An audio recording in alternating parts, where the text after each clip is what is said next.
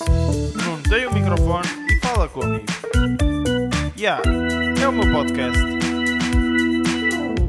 Bem-vindos a mais um programa de O Não Tem o Microfone e Fala com Amigos. Hoje o meu amigo chama-se João Guerra e é uma pessoa que eu ainda não conheço, que eventualmente irá ser um amigo. Olá, João, está tudo bem?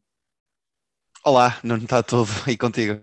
Também, também. Isto é sempre engraçado porque a gente cumprimenta sempre antes de começar a gravação, depois cumprimentamos outra vez, não é?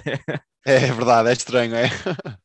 Ok, o João é um estudante de Ciências da Arte, correto? Sim, sim, exatamente.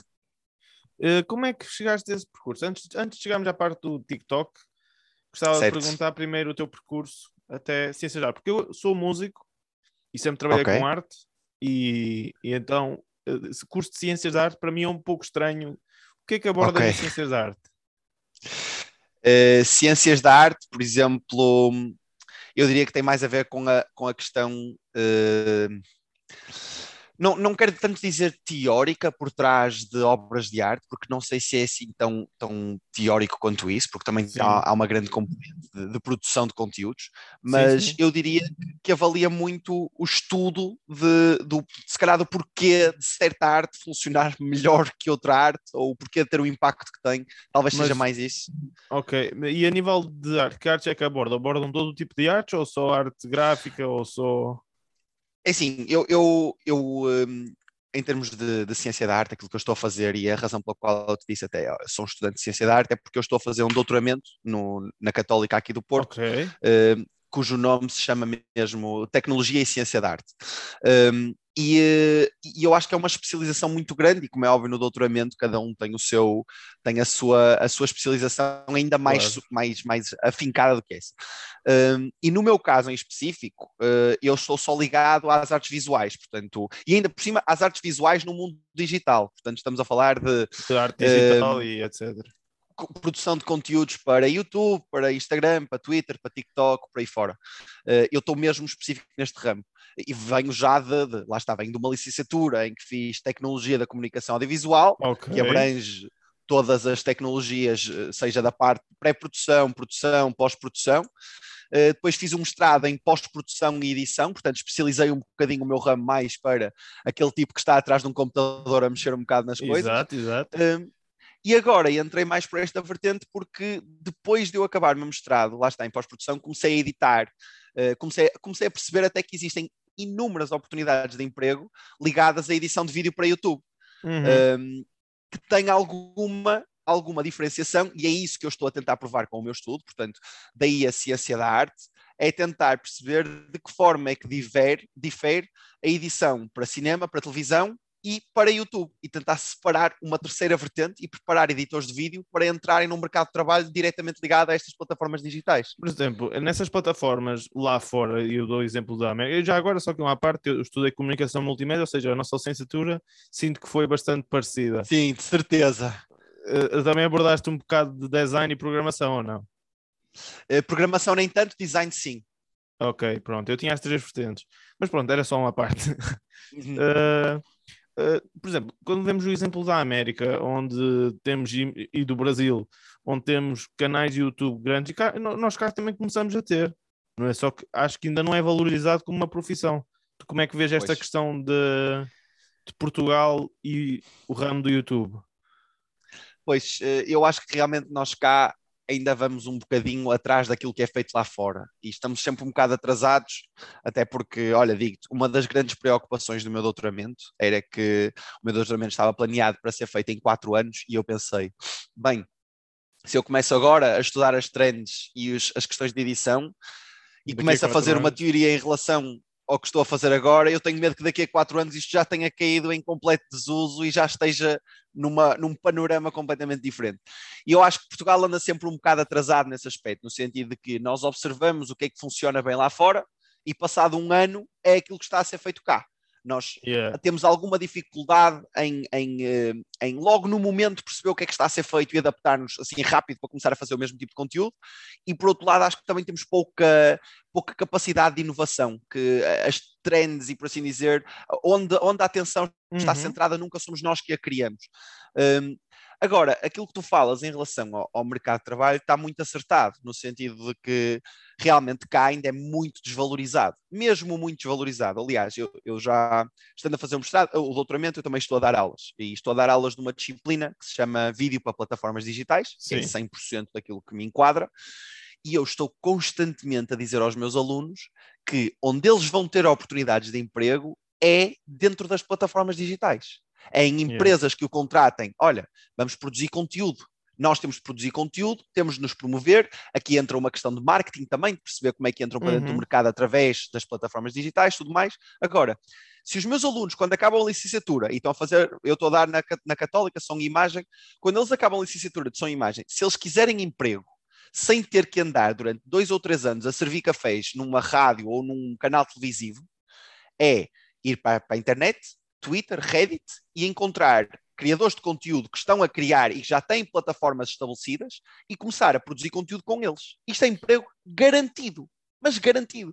E estamos a falar aqui de Isso é perspectivas é salariais. Porque, uh, agora lembrei-me que o. Quem que era? Era o PewDiePie? Não era o PewDiePie, Sim. mas havia há um, assim, um criador grande que o criador, o editor dele é um português.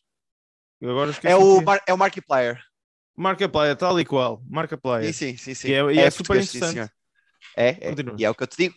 Eh, em termos de aquilo que eu te ia dizer, e mesmo neste caso em específico do Markiplier, as perspectivas salariais de um editor que está a trabalhar para um canal americano, ele quase que ele dá-se a oportunidade de receber um salário americano e não um salário português. Uhum. Porque, como é óbvio que tanto os criadores de conteúdo do, nos Estados Unidos que querem pagar a pessoas para trabalhar com eles têm que se reger pelas limitações legais e, e, fiscais dos Estados Unidos, não é este Portugal. Exato. Portanto, eles não podem simplesmente ver, ah, em Portugal paga-se 650 euros o salário mínimo, pega lá 650 euros porque posso abusar de ti.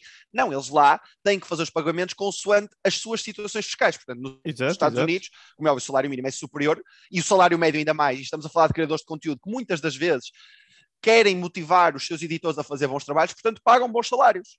Exato, Quer dizer, exato. neste momento, nos dias em que vivemos de hoje em dia, é, acho muito, há excelentes oportunidades que estão por aí fora para uma pessoa estar literalmente a trabalhar a partir do próprio quarto. Yeah, yeah, sem dúvida, sem dúvida. Uh, opá, eu falo por mim, eu agora recentemente, eu, eu, como disse, sou músico e tive aqui 10 anos aqui uhum. na luta, tentar ser músico da maneira portuguesa. Uh, Exato. Ou seja, não foi assim a lado nenhum. Embora tenha feito algumas coisas, por exemplo, a nível de produção, ainda produzi música para um videojogo, uh, fiz duas curtas, estás a ver? Ou seja, ainda fiz em algumas de portfólio coisas. conseguiste preencher, né? Em termos de portfólio, tenho um bom portfólio. A nível certo. de trabalho e de rendimento, epá, não deu. Então o que é que aconteceu? É muito complicado.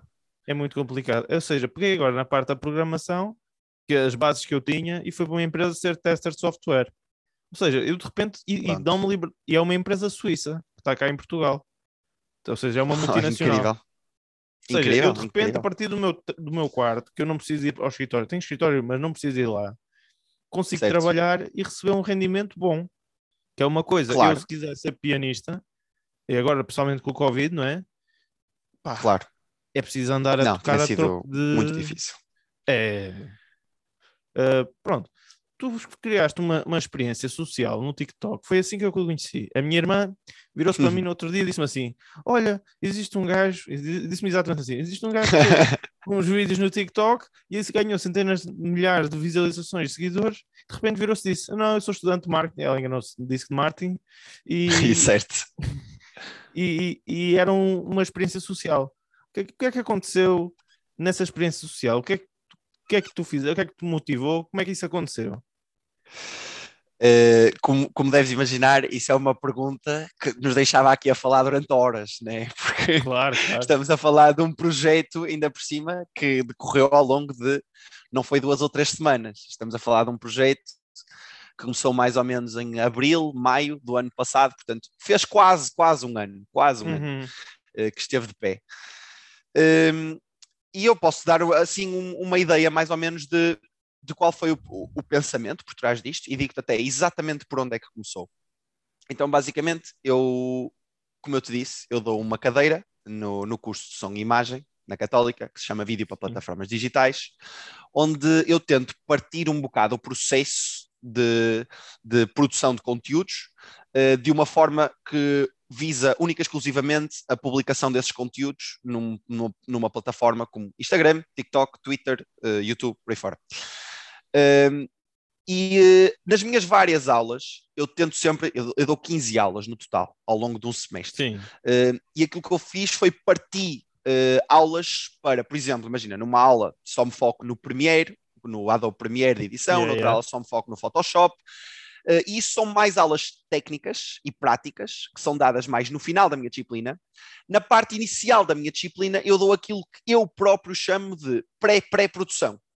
Portanto, eu separei o que se faz na, na, produção de conteúdos no cinema, na televisão, separas em três fases, né? Pré-produção, produção, pós-produção. Exatamente. Pronto.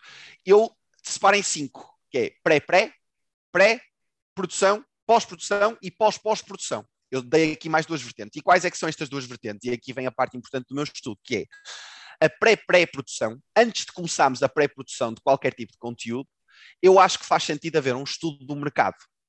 Eu acho que a partir do momento em que nós dizemos que vamos produzir algum tipo de conteúdo, que antes disso temos de avaliar a plataforma que nós vamos abordar e perceber como é que eu posso inserir o conteúdo que eu estou a pensar em produzir aqui. Portanto, exato, exato. no meu caso, se eu sei que vou produzir conteúdo para o YouTube, eu tenho que avaliar o YouTube, perceber o que é que está a ser feito, de que forma é que o que eu vou fazer, que ainda pode nem ser uma ideia concreta, mas de que forma é que o que eu vou fazer vai rivalizar com aquilo que também está a ser produzido neste momento nesta plataforma. E este estudo de pré-pré-produção é, é, um, é, acho que é um passo muito importante e avalia todas estas questões de onde é que, como é que está o meio que se insere, em que se insere, em que eu me vou tentar inserir. E um desses meios era o TikTok. E qual era o meu, o meu, problema quando eu estava a dar esta disciplina no meu primeiro semestre? Isto passou-se, eu já vou no meu, no meu terceiro semestre a dar esta disciplina. O uhum. meu primeiro semestre foi a minha primeira tentativa e de pôr em prática aquilo que eu tinha simplesmente escrito no papel, que é as aulas todas, mas vamos ver como é que isto está. Exato, exato. Pronto. Eh, quando eu estava nesta, nesta, nesta aula, que, eh, que estava a tentar passar um bocadinho pela pré-pré-produção, percebi que ok, eu consigo dar aos meus alunos todos os ensinamentos de uma pessoa que já fez produção de conteúdos para o YouTube, de uma pessoa que já fez produção de conteúdos para o Twitter, de uma pessoa que já fez produção de conteúdos para o Instagram, mas eu nunca tinha estado no TikTok. Nunca. Pá, foi uhum. daquelas coisas que eu não tinha qualquer tipo de experiência, mesmo técnica, com a aplicação. E custava-me muito, e estava-me a custar muito, chegar a uma disciplina e tentar ensinar-lhes uh, produção de conteúdos para o TikTok, única exclusivamente com base em informação teórica, que era a única yeah, coisa yeah. que eu tinha. Eu aprendi aquilo que se dizia que funcionava para o TikTok, mas não pus em prática. Então, basicamente, eu decidi, não, o que faz sentido é, ok, eu já não tenho tempo de. Não tenho experiência suficiente aqui nesta aplicação do TikTok para lhes dizer foi isto pelo qual eu passei. Então, basicamente, uhum. o que eu lhes disse foi: olha, meus caros alunos, aquilo que nós vamos fazer é. Eu acho que o TikTok vai funcionar desta forma. Para mim, tem lógica que o TikTok funcione desta forma. Mas o que eu vou fazer vai ser eu vou começar a produzir conteúdos e nós, nas nossas aulas e tudo mais, vamos, eu vou tentar dar-vos um acompanhamento de isto funcionou, isto não funcionou, isto funcionou, isto não funcionou. Yeah. Uh, então, basicamente, aquilo que eu fiz foi eu lancei-me quase de cabeça com uma ideia do que é que eu achava que tinha de funcionar. Eu, eu basicamente uhum. criei um projeto que eu achava assim, com base naquilo que eu tenho visto, naquilo que eu tenho lido, naquilo que eu vejo, os, os conteúdos, os conteúdos que estão a ser produzidos nesta aplicação, para mim isto faz sentido que funciona aqui. E depois fui testando, fui testando vários tipos de vídeos que fui fazendo, fui testando os limites para trás, para a frente, para eu te dizer que eu tive, tive para aí quatro ou cinco vídeos que foram mandados abaixo por causa destes testes de limites, para eu perceber o que é que o TikTok me permite fazer, até onde é que eu posso tentar Já, chegar. Agora, podes dar algum exemplo de, de um desses vídeos? Qual é que foi o limite que tu, que tu excedeste? Posso, posso, posso, posso, sim, senhor. Uh, posso dizer, uh, vou-te dar dois exemplos de coisas que eu aprendi, destes dois limites que eu percebi, uh, muito interessantes. Como, por exemplo, o TikTok não permite qualquer tipo de, de violência ou incitação à violência. Okay. Isso está nas guidelines deles, que tu não podes fazer isso. mas tu não podes fazer isso mesmo que seja staged, mesmo que seja algo que é fictício. Mas não uh, houve uma trend de, de, partir casas de banho? Sim, uh, ou, se, calhar, se calhar eu tenho que especificar que é violência humana. É, ok, ok. Que okay. que infligidor a humanos. Algo que provoque dor a um ser humano. Aliás, eu nem sei, olha, foi um dos limites que eu não cheguei a testar, que era, teria sido algo interessante testar, que era uh, violência contra animais, mas eu suponho que também não permitam. Pois, Um, mas para te dizer até, eu, eu, tinha plena noção de que humano contra humano ou uh, alguma coisa que mostrasse um humano a sofrer ou qualquer coisa do género que nunca, nunca, nunca seria permitido. O que eu não tinha a certeza, e foi aí o meu teste do limite, foi e se estivermos a falar de algo que é fictício, que é fake? Então o que é que uhum. eu fiz? Eu fiz um TikTok que utilizava como fundo uma imagem de um homem a cair de um prédio, mas para um filme. Okay. Era algo que estava mais do que seguro, mais do que tranquilo para todos os lados, e eu pensei, ok, fui buscar essa imagem ao Google de um site que me dizia especificamente que era de um filme. Portanto, se o TikTok, se o algoritmo do TikTok funcionasse pela extração da imagem do Google e percebesse que essa imagem foi buscada ao Google de uma forma, lá está, se, se, se estivesse associada ao que a imagem representava. Exato. Queria ver se, se, se, o TikTok, o seu algoritmo do TikTok ia perceber isso. Mas o que aconteceu foi que o meu vídeo foi taken down. Uh, e aí eu percebi, ok, mesmo staged, mesmo em algo que está em pleno controlo, não podemos mostrar isto. Por exemplo, isso foi um dos limites que eu percebi. Um, okay. um outro limite que eu te estava a falar, que, era, que é também bastante simples de entender, que é o TikTok é muito duro em relação a isto, é como é óbvio, é nudez e é uh, conteúdo sexual dentro da, da aplicação. Um, e a questão aqui é sempre é... um. Desculpa, só que uma parte, que deixo isso um pouco.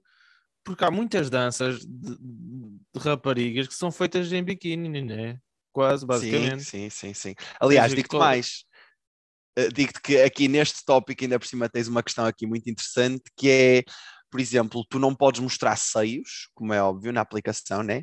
A não ser que estejas a amamentar uma criança, porque nesse caso é permitido. Ok. Ok. existem, existem vídeos de mulheres a amamentar crianças que se aproveitam. Isto, isto, pronto, isto pela cabeça de uma pessoa que andou a tentar estudar a aplicação, eu digo que eu bati com a cabeça. De, desse, exato.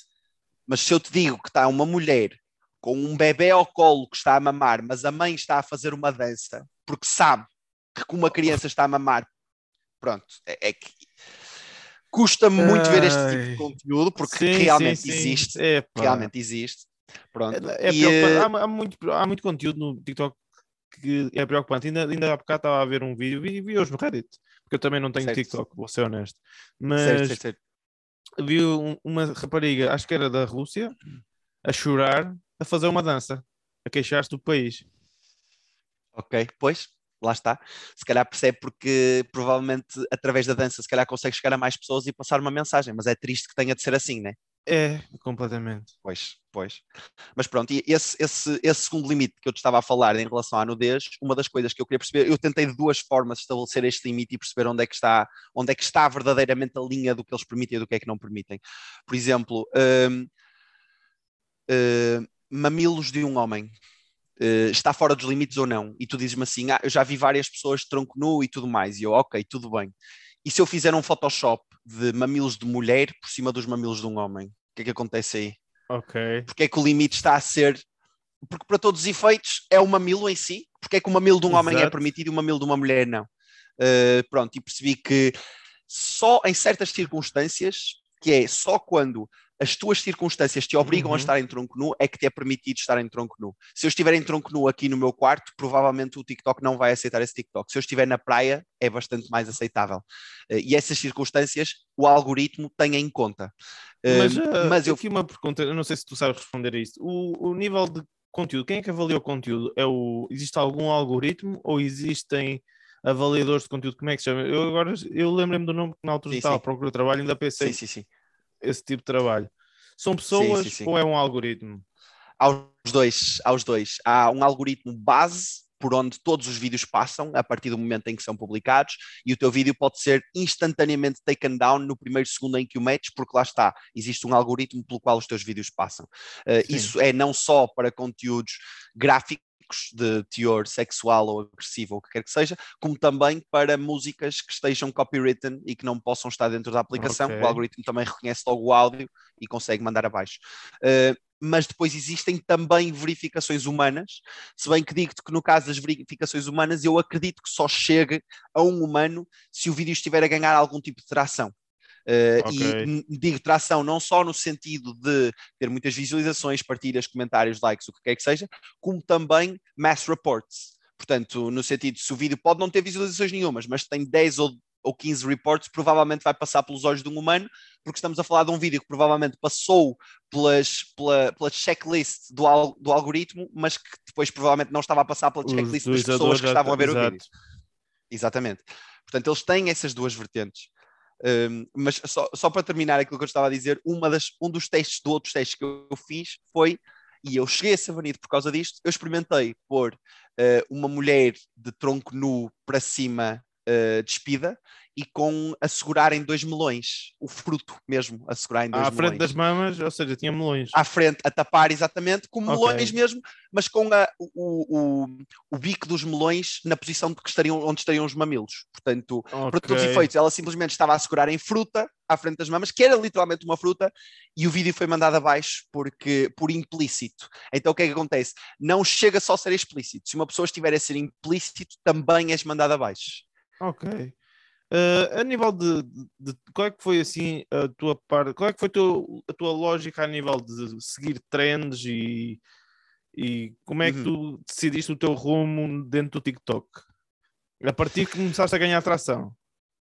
Certo, eu, eu digo-te uma coisa, eu nunca, nunca segui trend nenhuma. Aliás, o tipo de conteúdo que eu sinto que estava a produzir no TikTok, eu acho que era único eu acho que não havia mais ninguém a fazer, ou pelo menos não da mesma forma que eu estava a fazer, mas mesmo, digo-te, eu, eu tenho, quando eu comecei, eu tenho a certeza que, que a ideia que eu tinha era original, porque eu nunca tinha visto ninguém a fazer isso. Se existe mais gente ou não, não sei. Que eu não tinha visto, não tinha visto. Uh, e a razão pela qual eu pensei que funcionaria uh, aquilo que eu estava a fazer é porque eu sei que a Já agora, span... Que... Diz-me, diz-me. Que tipo de conteúdo é que era? Só, só clarificar um pouco eu estava a fazer conteúdo em que literalmente me punha à frente de um green screen, tinha um green screen atrás de mim, eu estava de pé para o green screen e dizia um, podia ser um facto random durante o dia, podia ser um ensinamento, podia ser uma história interessante okay. que se passou alguns no mundo, eh, eu tinha várias categorias, como por exemplo dicas de vida, tinha no início eu fazia muito dicas de sexo, que depois parei, mas deu-me um crescimento enorme, porque eu tinha noção exato. que era isso que as pessoas queriam ver dentro da aplicação. Exato, exato. Uh, a única razão pela qual eu parei de fazer isso foi porque sabia que tinha mais potencial para me cancelar do que potencial para me fazer crescer, apesar de eu estar a crescer muito. E o problema na internet é que podes fazer 70 vídeos virais, basta um vídeo mau para te cancelar, e é irrelevante o que fizeste para trás, portanto eu tinha noção que o potencial para cancelar era superior, mas maioritariamente era este tipo de vídeos, era ou era histórias engraçadas, ou era factos, ou era dicas de qualquer coisa.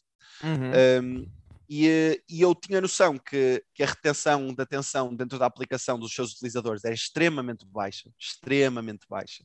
Eu tinha noção que tu, o utilizador normal que anda pela aplicação do TikTok, quando mete um vídeo a rolar, dá 3 ou 4 segundos de atenção, e 3 ou 4 segundos é capaz de ser muito, antes de passar para o próximo, se não for captada a atenção suficiente durante esse espaço de tempo.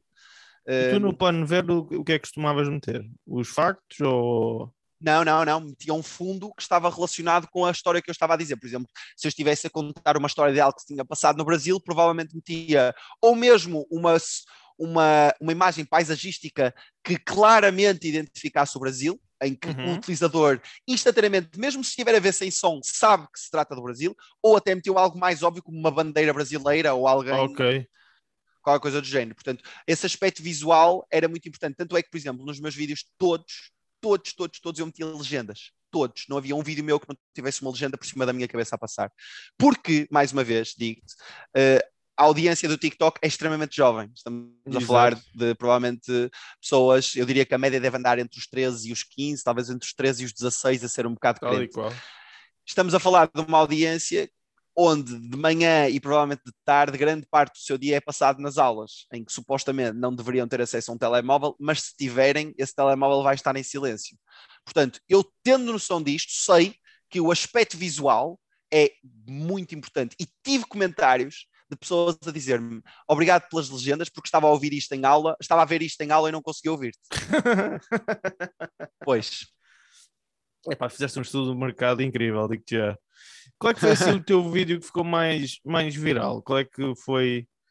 Foi a parte sexual ou, ou foi? Tive dois. tive dois, dois vídeos que ficaram muito virais. Um foi logo no início que me deu um crescimento, um boom muito grande. Se bem que o meu crescimento até foi tipo, não foi assim um pico e depois estagnou, foi até gradual a crescer. Um, mas no início aquilo que começou a dar atração, até porque o mais difícil é começar, foi um vídeo que eu fiz, uh, foi, acho que foi ou a primeira ou a segunda uh, dica de sexo, que basicamente dizia que o esperma pode ser mais facilmente limpo das mãos se for com água fria do que com água quente. E isto okay. biologicamente e fisicamente faz todo sentido. Uh, até porque eu não, não sou minimamente de biologia nem de física, mas a explicação que eu li, e atenção, isto é um facto que eu encontrei, como é óbvio no Reddit, como encontrava quase todas exato, as coisas exato, que eu fazia. Exato. Uh, foi um facto okay. que. É nice. Exato, sou, sou, sou.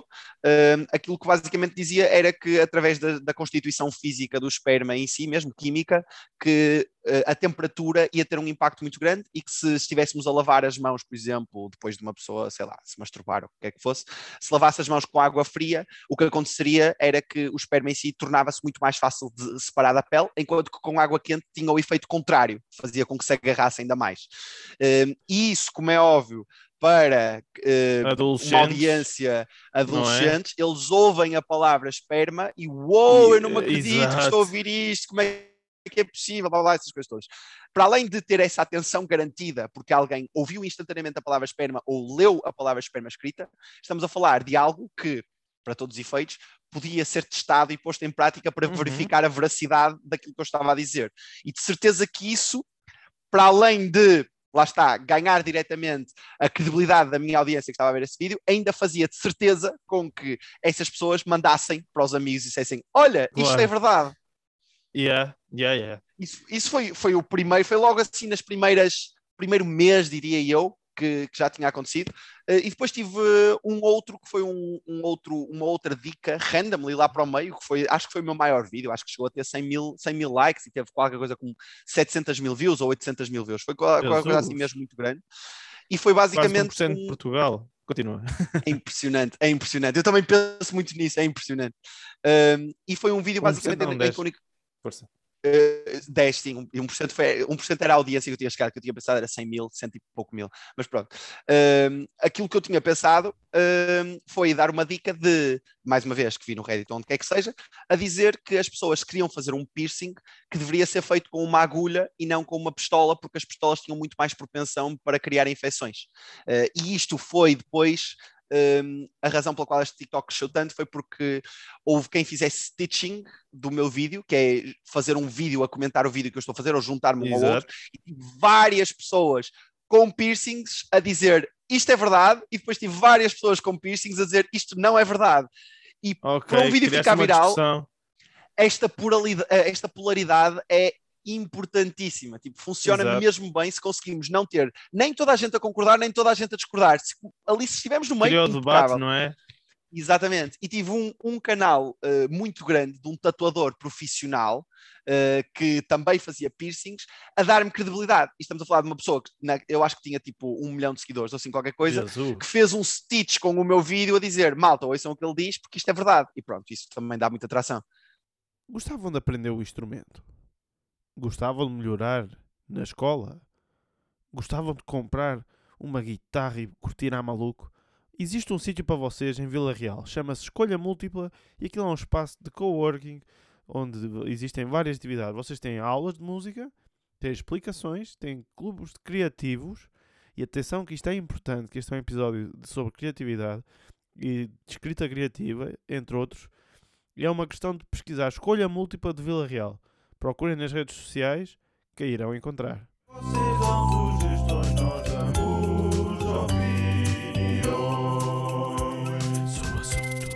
Ok, vamos então para o primeiro segmento do programa.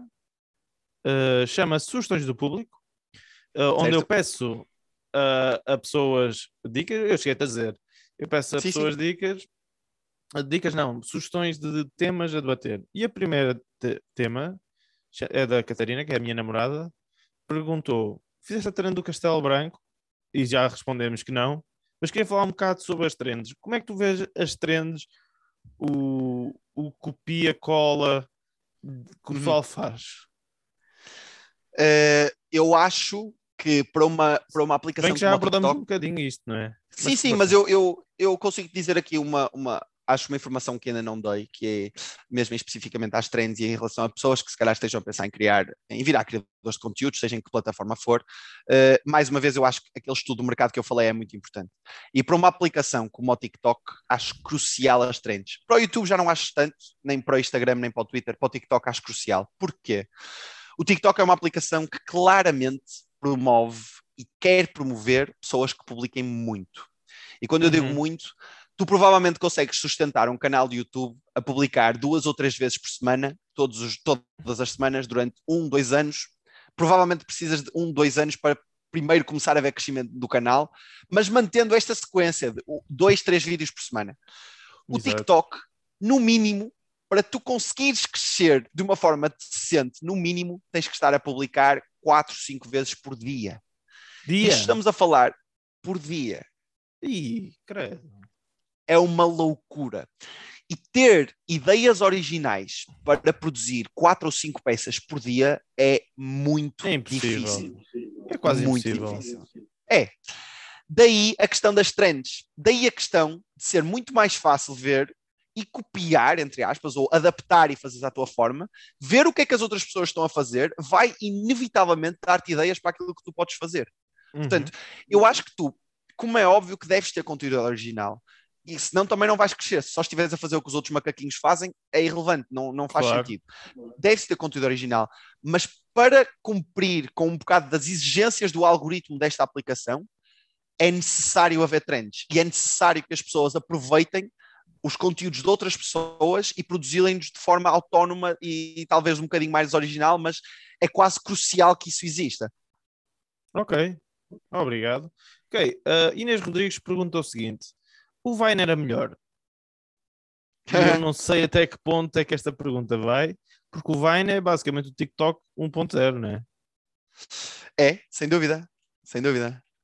Uh, o, o, o, o, Vine eu acho muito parecido, e mesmo o Musical.ly, que é de onde o TikTok foi comprado, né? exato, exato, Pronto, foi exato. adaptado. Um, eu vou-te ser muito sincero, eu não sei porque é que o Vine morreu, porque para mim não havia razão para morrer. Não, não, não sei, mas Se calhar não estava na é que- altura certa, né? se calhar, se calhar, possivelmente, não Bem, sei o, bem. o a. Covid, eu, eu- a minha visão de fora, e não sei se estou errado ou não, é que o Covid veio influenciar muito o crescimento do TikTok. Sim, O sim, facto do pessoal Foi um estar em lado do casa, não é? sim, sim, foi um ao lado do outro, e é verdade. Uh, ainda assim, eu acho que há uma grande parte de conteúdo no YouTube que é unicamente dedicado aos Vines, que ainda tem uma audiência bastante dedicada. E uh, nós Sim, vemos sim. Vine Compilations, e aliás, apesar de já não estarem a ser produzidas Vines, como é óbvio, ainda há Vines lendárias de O toda a gente não conhece. é?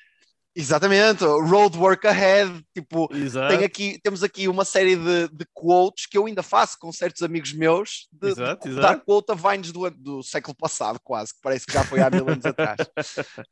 Um, mas a questão é que verdadeiramente, uh, se calhar havia essa lacuna no mercado depois do Vine ter desaparecido, que o TikTok também veio colmatar um bocado. E daí a razão de eu dizer, eu não sei bem porque é que o Vine morreu, porque para mim não havia grandes razões para morrer. A verdade é Exato. que morreu e tudo bem, uh, o funeral foi bonito, mas neste momento o TikTok também veio, veio preencher essa lacuna. Agora, em relação a qual é que era melhor, hum, eu, eu- avaliando isto, avaliando em termos de conteúdo, eh, eu acho que o Vine era melhor porque era bastante mais seletivo. Acho que Sim, nem toda a gente, nem tudo ia parar à possibilidade de ser viral. exato. Fazia-me Eram lembrar, virais sabes as o quê? coisas-. Fazia-me lembrar o YouTube original, sabes? O pessoal do sketch, Sei. o pessoal... não é? Sei, sei, sei, sei, sei. Sim, sim, sim. Bem, tu tinhas um nível de produção, mesmo, por exemplo, do. hum, como é que eles se chamavam? Era o Smosh. O Os Smosh, tinha um smós, nível de tal produção. Tinha um nível de produção para os vídeos de YouTube deles que hoje em dia não vês em grandes criadores de conteúdo. Não vejo, Mesmo não. o PewDiePie, mesmo o PewDiePie, que estamos a falar do maior criador da plataforma eh, individual, vá, não tem níveis de conteúdo, níveis de, de conteúdo, de dedicação, não tem o número de câmaras que eles tinham, a, eficácia de edição que eles tinham, o- as horas que eles dedicavam a cada peça de conteúdo. Tu, tu chegaste a ver os Food Battles? Cheguei, claro, claro, é Claro. óbvio. Epá, não, mas é, Estou a ver que era crescemos mais ou menos com o mesmo conteúdo. Sim, sim, sim, sim. Uh, e eu sinto que o Vine, se calhar também a, a comparação Vine-TikTok também pode ser semelhante a essa, que os níveis, e aqui não vou falar na questão de nível de conteúdo no que toca à produção audiovisual, mas vou falar à questão de, de escrita ou de ideia para o, o Vine em si. Acho que neste momento posso só fazer aqui um comentário. Acho que claro, claro, agora claro. É, é, o que tu dizes. Uh, estamos a valorizar mais a quantidade e não a qualidade. E no, na altura quando o YouTube nasceu e quando o Vine nasceu, o que se valorizava era coisas diferentes. Lá está o que tu dizes, o que tu fizeste, não é? Coisas diferentes, coisas únicas. E agora de repente pois. temos o, o algoritmo para aparecer, tens que fazer muito, acaba por estragar um pouco o criador, não é? Muito, porque é, aquilo que estávamos a dizer, a exigência de 4 a 5 peças de conteúdo diárias acaba com a criatividade. É, e, e nem, nem é só com a criatividade, acaba com a motivação, porque uma pessoa pensa Exato. o que é que eu posso fazer mais? Uh, e digo-te que, que, que, pronto, nessa questão eu acho que os dois eram. O Vine seria melhor no sentido de que era mais seletivo e as coisas que verdadeiramente chegavam aos olhos das pessoas, se calhar eram mais interessantes. Por outro lado, eu defendo mais o TikTok na única razão de que verdadeiramente que o TikTok dá oportunidades a toda a gente. Exato. Ninguém pode dizer assim: eu tentei no TikTok e não consegui. Eu não me acredito nisso. Eu acredito que não tentaste como devia ser, porque se tentasses bem, tu conseguias. Muito motivacional agora. É a aplicação que eu conheço que verdadeiramente te diga assim: se, if you put in the, the hours, you'll get success. Tipo, não há como não acontecer. Não há. Yeah. Yeah. Isso, okay. isso eu acho muito bom para uma aplicação, acho mesmo muito bom. Uh, Gameiro, porquê é que pagaste a conta? Eu, o Tiago Gameiro pergunta isto. Uh, é uma muito boa pergunta. E já agora vou dar aqui um, um, um conhecimento para toda a gente que, que, estiver a ver, como é óbvio. Eu não apaguei os meus vídeos, eu privatizei-os para, okay. para o público. É praticamente a mesma coisa, deixam de ter acesso a eles para mim, eu sou uma pessoa que tem muita dificuldade em largar. Sim, largar, eu vou dizer-te uma coisa aqui, uma experiência pessoal. Eu, ano passado, com o Covid, também mais ou menos nessa altura, eu decidi criar um sketch diário, ou seja, dos dias de confinamento, estás a ver? Pedi uma palavra uhum. ao pessoal, eh, pedi uma sugestão de uma palavra e fazia um sketch no dia seguinte em relação certo. a essa palavra, um sketch musical. E aquilo foi funcionando bem até ao ponto que, pronto, que o Covid começou a bater e a afetar-me psicologicamente, estás a ver? E já não fazia certo. sentido. Então privatizei tudo. E agora, só para aí, na semana passada é que lancei alguns, os melhores, para o YouTube. e é uma excelente ideia. É uma excelente ideia, até porque eu também já tinha pensado nisso, porque o YouTube também está a apostar em Shorts, que é, um, é uma versão TikTok do YouTube. Portanto, eu sempre fui também... do YouTube, eu sempre adorei esse monstro. Pois, lá está Jax Films, é são os meus heróis, não é? É isso, é isso, exatamente. Não, é, é, eu também, também eram, muito por aí. Sim, eu ainda vejo muito o canal do Anthony Padilla, que ele agora faz entrevistas. Ah, ele agora faz entrevistas muito interessantes, faz. Faz, e digo-te mais, mais uma vez te digo, o nível de conteúdo dele de produção é through the roof, meu. Yeah, ele é yeah, yeah. Um campeão mesmo, um campeão. Por acaso digo-te, ele manteve ali a dedicação à produção de conteúdo que acho muito fixe. Epá, agora um, os Smosh em si dá-me pena de ver o canal como está, não sim, é? Sim, sim, é, é um bocado estranho, é um bocado estranho. Uh, anyway, uh, em relação à pergunta que era porque é que tinha apagado, porque é que, é que tinha apagado os vídeos. Pronto, a ideia foi que eu queria um bocadinho, o meu objetivo mesmo com este vídeo final uh, era passar mesmo esta mensagem de que, de que verdadeiramente as pessoas acham que conhecem o criador de conteúdo quando não têm possibilidade de o fazer.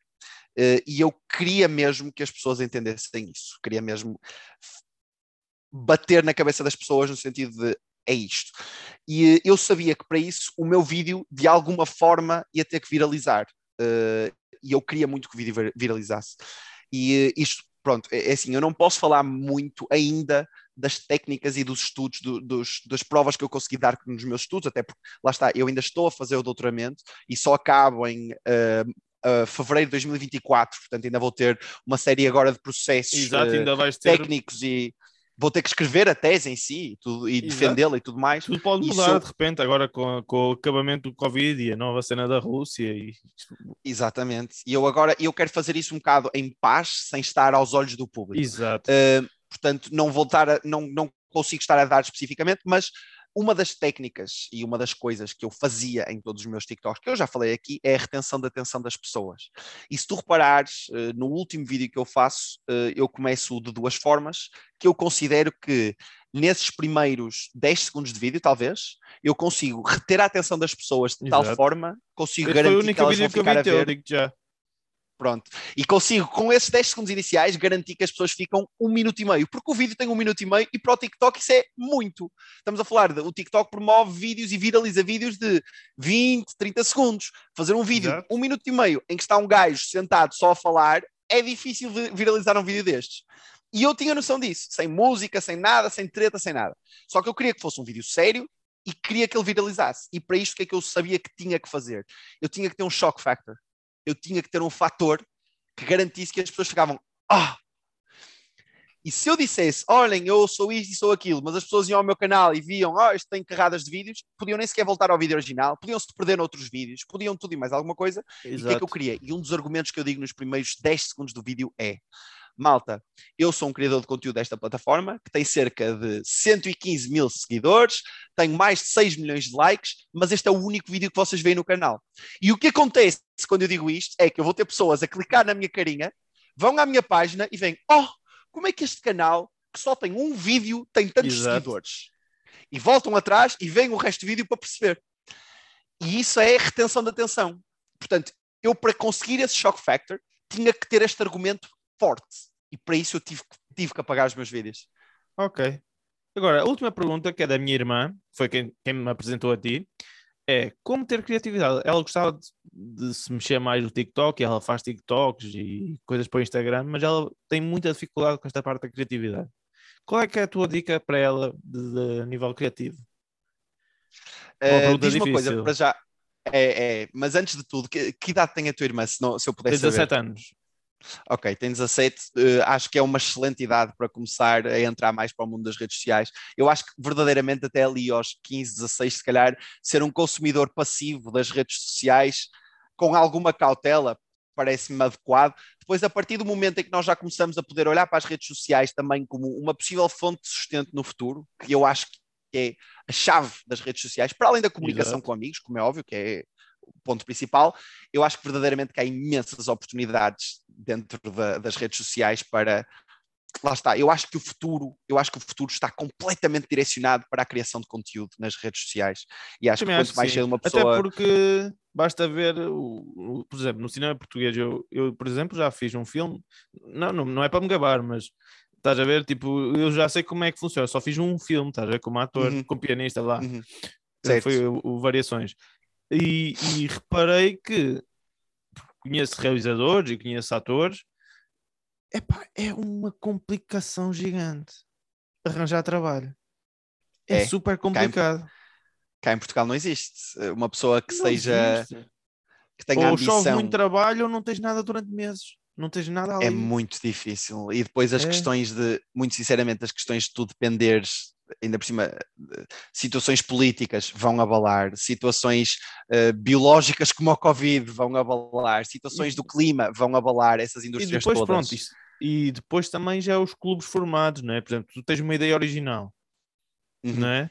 E eu, eu, lá está, o pessoal que eu conheço tem a minha idade, estás a ver? Tem a nossa idade, uhum. não sei que idade é que tens, eu tenho 27, tu deves andar por aí tenho também. 28, tenho 28. Pronto, exato.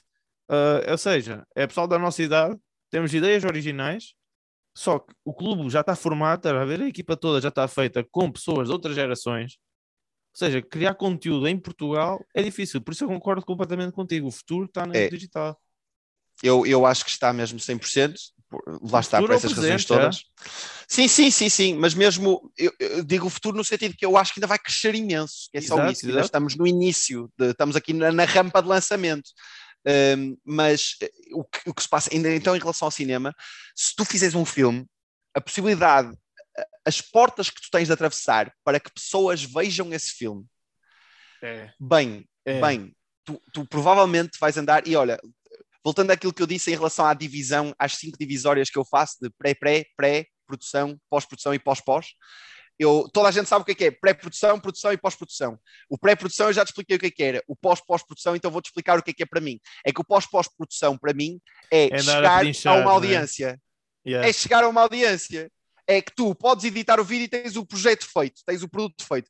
E depois, vai ficar no teu hard drive? Vai ficar em casa? Não, vais, vais tentar trazê-lo para um mercado, vais tentar Exato. fazer alguma coisa com ele. Para mim, isso é o pós-pós-produção. É o que vem a seguir. Pronto. E a quantidade de portas que tu tens de ultrapassar que não dependem de ti quando acabas um filme, quando acabaste de fazer um filme, boa sorte. Boa Yeah. sorte. Enquanto que tu, literalmente, pegas num telemóvelzinho qualquer, gravas um vídeo, metes numa rede social, já passaste todas as portas que tens de passar para chegar a pessoas. Exato. Então, agora respondendo, voltando à pergunta, como ter criatividade? Sim, Ok. muito sucintamente. Ok, em relação à criatividade, então, hum, eu acho que há aqui duas vertentes muito interessantes. Uh, a primeira é, uh, de certeza que muita gente conhece este termo, e este é um termo que é falado particularmente muito no, no âmbito das artes, que é a musa. E esperar pela musa, que a musa tem que atingir Ah, para isso uma, é uma pessoa ter para uma. É 100% treta. É 100% Yeah. treta. Não pode existir uma musa, não pode existir um Um esperar momento, que é? a criatividade, a imaginação surja. vai, ah. Não pode. Não pode. Não é, é, mas é mesmo isso. Se nós, estamos a- se nós estamos num mercado de trabalho, nós temos que trabalhar. Ponto. Não podemos esperar que não existe isso. Portanto, há muita gente que às vezes pensa: ah, Hoje como é que tu. Como é que. É, Ah, é, ok. mas é tipo. É, uh, porquê, que- tu hoje não criaste conteúdo? Não me estava a sentir criativo, não estava a se sentir. Yeah, yeah. Não, uma pessoa pode não sentir vontade, e isso é legítimo, é completamente legítimo. Exato, é Há um dias em que eu trabalho, acordo não da é? cama e não me apetece produzir conteúdo. Opa, não me apetecia. A quantidade de vezes que eu gravei TikToks em que não me apetecia gravar TikToks. E, no entanto, liga a câmera. Olá, malta, está tudo! Sorriso na cara, não posso deixar as pessoas perceber isso. Portanto, isso é a Exato. primeira questão, que é não podemos, quando, quando toca, no que toca a ser criativo, é muito difícil esperar que essa criatividade surja. Nós temos que forçar isso de alguma forma. Exato. Um, e o É forçar como- isso de algo. É Diz, como, diz, diz. Eu, já vi, eu li um livro que se chama Tu és genial, ainda não sabes, que Uhum. epá, é basicamente um livro de autoajuda para criativos, que basicamente diz que é basicamente trabalhar um músculo, não é? A gente, tipo, É. ganhar, ganhar um, eu vou dizer isto que ela vai ouvir, ela está no ginásio, para ganhar músculo é preciso treinar um músculo durante muito tempo. Se É, queremos é. ser criativo, fazer vídeos pá, É, e sabes ter algum sucesso, Eu, eu sou uma pessoa bastante ligada ao, ao desporto também. Eu jogo voleibol profissionalmente. ok, e essa ok, questão nice. do. Essa questão do, do, do ganhar músculo mesmo no ginásio e tudo mais é muito engraçado, porque verdadeiramente que tu, para as tuas, as tuas fibras musculares se fortalecerem, tu tens que as rasgar. E é, Exato. rasgas a fibra muscular e ela reconstrói-se de forma mais forte. Portanto, tu tens mesmo de te massacrar a ti próprio para chegares a Ganhar novos um patamares, a novos níveis, tudo mais é? alguma coisa. Processo Agora, mais. Sim, sim, sim. Mais concretamente. Espera aí, só um segundo. Ok, anyway, é um, é um, é um, um rumba que eu tenho aqui em casa que está Ok. de certeza a bater contra uma parede lá atrás. Mas pronto. É que eu estou sozinho em casa e comecei a ouvir barulhos. Eu, que é isto? É, já é o AI já a tomar controle. É, anyway. Anyway, aquilo que, que eu te ia dizer em relação a como encontrar, e eu acho que esta é, é, é a chave mais fulcral até da disciplina que eu dou e digo mais, vou oferecê-la aqui de graça para o público, Aí para está. toda a gente que estiver a ver, assim a chave. Como é que tu descobres o teu nicho? Como é que tu te consegues motivar a trabalhar dentro da tua área? Como é que tu surge uma ideia para produzir conteúdo? E para mim, tu só tens que fazer duas coisas, que é, uma é encontrares aquilo que tu gostas, e é literalmente encontrares aquilo que tu gostas, e depois é encontrares aquilo que tu sabes fazer. Tu tens de juntar estas duas. Pá, é, é só isto. A partir do momento em que tu encontras o que gostas e o que sabes fazer, tudo o resto surge, surge, surge. No papel, Concordo no vídeo, podes falar livremente, tudo e mais alguma coisa. Eu vou-te dar uma ideia de, de como é que eu entrei para o mundo. Eu também tenho um canal de YouTube, um, um canal de YouTube em inglês, a ensinar pessoas a jogar League of Legends. Um, Ah, também é jogas tudo LOL? surgiu? Ok, nice. Yeah, eu, eu trabalho, eu trabalho para uma empresa alemã, uh, de, chamam-se os SK Gaming, que tem uma equipa. Ah, tu trabalhas de- para eles? Trabalho, trabalho para os SK. Sou criador de conteúdo para os SK. Yeah. Jura? Ah, Juro, juro, juro, nice. juro. Sim, Oh, sim, sim, sim, sim. E eu fui apanhado, olha, até Aí está com está. batata palma. Eh, Os, os ouvintes não estão a ver, mas basicamente está Ah, ali pronto. logo. Não, que eu pronto, ainda tenho que montar aqui a câmera e pronto. Ok, ok. Uh, anyway, uh, anyway, um, eles apanharam-me porque eu tinha um canal de YouTube em que eu comecei-o com 20, 20 e poucos anos, em que eu juntei o que eu gostava, que era League of Legends. Eu gostava muito de League of Legends, estava muito, tinha muito conhecimento do jogo, única e exclusivamente porque eu gostava muito do jogo, e aquilo que eu sabia fazer era voleibol, que é o que eu jogo profissionalmente, treinava todos os dias, tenho muito, muito, muita prática e conhecimento por causa de é o que eu sei fazer. Eu já tinha dado provas suficientes que eu sabia jogar voleibol e eu gostava muito de League of Legends. O que é que eu fiz? Eu decidi criar um canal do YouTube em que ensinava League of Legends com bases de voleibol. de voleibol. Ok, nice. Então o que é que eu fiz? Basicamente, como por exemplo, tu no voleibol, para ensinares alguém a jogar voleibol, tens de ensinar o gesto técnico do passo, o gesto técnico da manchete, o gesto técnico do Exato. ataque, do bloco, do serviço, tudo e mais uma coisa. Eu separei gestos técnicos no LoL como map awareness, como kiting, como farming, como uhum. sieging, como tudo e mais uma coisa, e decidi ensinar às pessoas, separando gestos técnicos do League of Legends, cada um dos gestos técnicos Exato. individualmente e criei um canal de YouTube, comecei a produzir conteúdo, juntando o que eu gosto e o que eu sei fazer. As ideias para os vídeos, eu, eu acho que eu não sei se cheguei a fazer todas as ideias que eu, que eu tinha, mas surgiram-me tantas ideias só por eu ter juntado estes dois. A criatividade nunca foi um problema. Era, era, tinha falta de tempo, às vezes tinha falta de vontade de fazer o que tinha. Agora, ideias tinha imensas, yeah, imensas isso, ideias. Isso, isso eu opa, sou como tu, tal e qual. Depois de ouvirmos falar tanto sobre criatividade, será que existe algum sítio onde a gente pode expor a nossa criatividade de uma maneira interessante para o público ver? Hum, se calhar existe. Na Graça.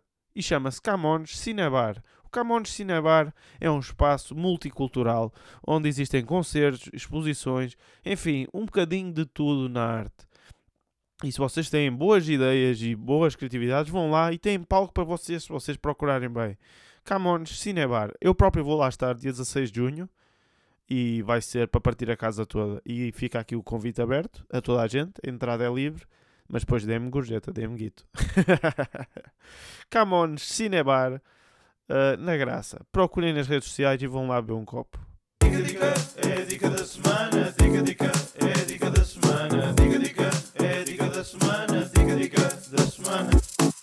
Ok, vamos passar para o último segmento do programa, ou seja, criatividade, Joana. Pá, é trabalhar, pegar no que já sabes, pegar no que já tens e ir para a frente. Ok, último segmento do programa chama-se Dica da Semana. E, João, diz-me alguma dica para os nossos ouvintes, algo para fazerem, para lerem, para jogarem, que já vi que é dos jogos também, para, enfim, o que tu quiseres que o pessoal faça. Ou, ou ler um livro, ou ver um filme, uma série. Ora bem. Ou um canal de eh, YouTube. Também podes sugerir canais de YouTube. Que era, okay. Acho que era fixe. Que muito interessante, sempre... muito interessante este, este último segmento. Uh, posso dizer duas? Posso dizer duas podes, coisas? Podes dizer se quiseres. Pronto, vou só okay, dizer vamos, duas. Vamos dizer duas, sim, sim. Se não ficamos aqui. Eu quero, quero, não, eu quero focar-me nestas duas, acho que estas duas são bastante importantes. Um, a, primeira, a primeira dica que eu tenho, uh, sem dúvida, nem é, nem é se calhar da, da questão de de algum tipo de conteúdo, algum tipo de filme, algum tipo de livro. É mais na questão, provavelmente, vou pegar outra vez um bocadinho naquilo que eu disse no meu último TikTok, porque pode haver pessoas que estão a ver que nem sequer sabem do que é que se trata nesse, nesse, nesse TikTok, e vou dizer às pessoas que eu acho que as, que as redes sociais são mesmo muito boas e trazem coisa mesmo, coisas mesmo incríveis e boas para a sociedade. Mas eu acho que nós temos de averiguar a forma como nós as usamos. Uhum. Uh, e eu acho que, e conheço pessoas que já só fazem coisas na vida real para poder dizer que as fizeram nas, nas redes sociais.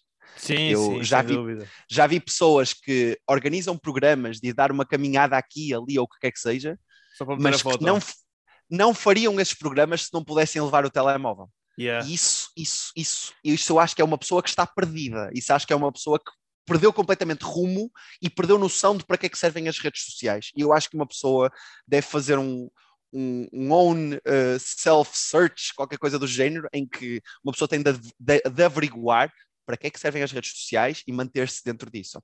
Pá, okay. Excelente para comunicar com amigos, excelente, excelente, excelente, excelentes oportunidades de emprego.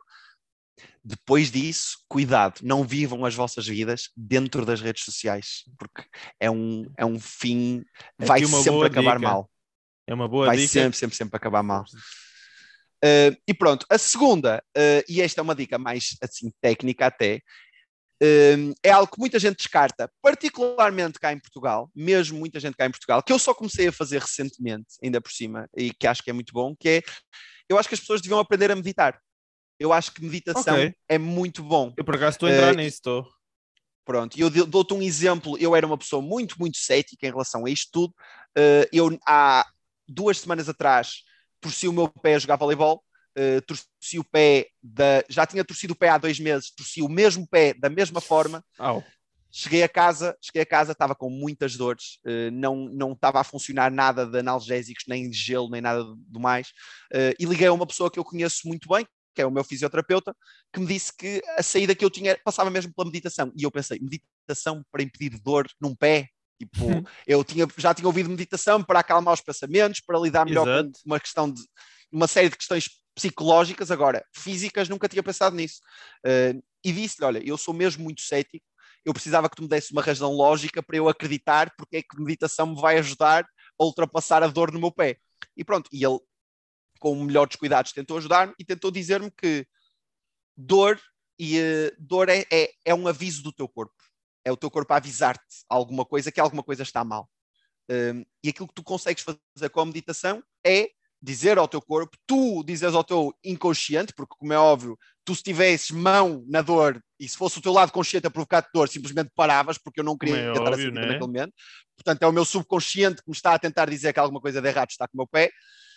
O que, eu tento, o que tu tentas fazer através da, medita da meditação é tentar pôr o teu lado consciente e o lado, teu lado subconsciente em ligação um com o outro e dizer, o teu lado consciente dizer ao teu lado subconsciente, ei, eu sei que isto dói, já percebi que isto dói, Agora calma, calma aí, né? não precisas de me avisar yeah. mais, não precisas de avisar mais. E a única coisa que eu fiz foi, deitei-me no quarto, 10 minutinhos, concentrei-me na minha respiração e depois fiz uma, uma pseudo viagem interior da cabeça até ao pé, em que só senti o pé e sentei-me com a dor. E disse, ok, está-me a doer no tornozelo, está-me a doer na calcanhar, está-me a doer na base do pé, está-me a doer aqui, aqui, aqui. E sentei-me e fiquei lá só, a sentir dor, a sentir dor, a sentir dor e a perceber ok, onde é que me está a doer? Aqui, aqui, aqui. E digo-te, 10 minutos, vim para aqui, para onde estou sentado agora neste momento, uma diferença abismal, mas abismal, em 10 minutos. E depois eu comecei a adaptar isto a mais coisas. Em, eu tive agora um, um, uh, um, problema pessoal, ainda há uma semana atrás, algo que me deixou mesmo muito em baixo, muito triste, e eu estava perdido, completamente perdido por todos os cantos, nem sabia para onde olhar, foi mais ou menos na altura em que apaguei o TikTok também, em que tomei essa decisão firme, também de certa forma Exato. relacionado com esse problema pessoal. Um, e eu decidi, não, calma, deixa-me sentar comigo próprio e pensar bem perceber em tudo, é? porque é que eu estou triste, porque é que eu estou chateado e deixar-me sentir, deixar-me sentir tudo. Yeah. E depois de deixar-me sentir tudo, depois tirar a tampa, pá, digo-te, é daquelas é. coisas que é uma das técnicas é um alívio, que eu ando agora é? a tentar anda a tentar passar a muita gente, que eu sei que, como é óbvio que toda a gente tem dificuldades, toda a gente passa por maus momentos, mas eu acho que é aquilo que difere é a forma como nós abordamos esses maus momentos. E se eu pudesse chegar a mais gente nesse aspecto, também teria muito gosto em fazê-lo. Ok, ficam aqui as dicas. João, muito obrigado por teres vindo ao podcast. Uh, espero que tenhas gostado. Eu gostei muito desta conversa, acho que foi bastante interessante. E pronto, despeto o pessoal já agora. Muito obrigado, Nuno, pelo convite. De veras foi muito interessante. Nada. Fico muito contente por ter aceito o convite e uh, espero que as pessoas também que estejam a ver que tenham gostado, como é óbvio. E uh, é obrigado a ti pela ideia. Ora, vemos então no próximo programa, que eu ainda não sei quem vai ser o convidado, mas vai de ser alguém também muito interessante. Nuno, tem o microfone e fala comigo. Yeah, é o meu podcast.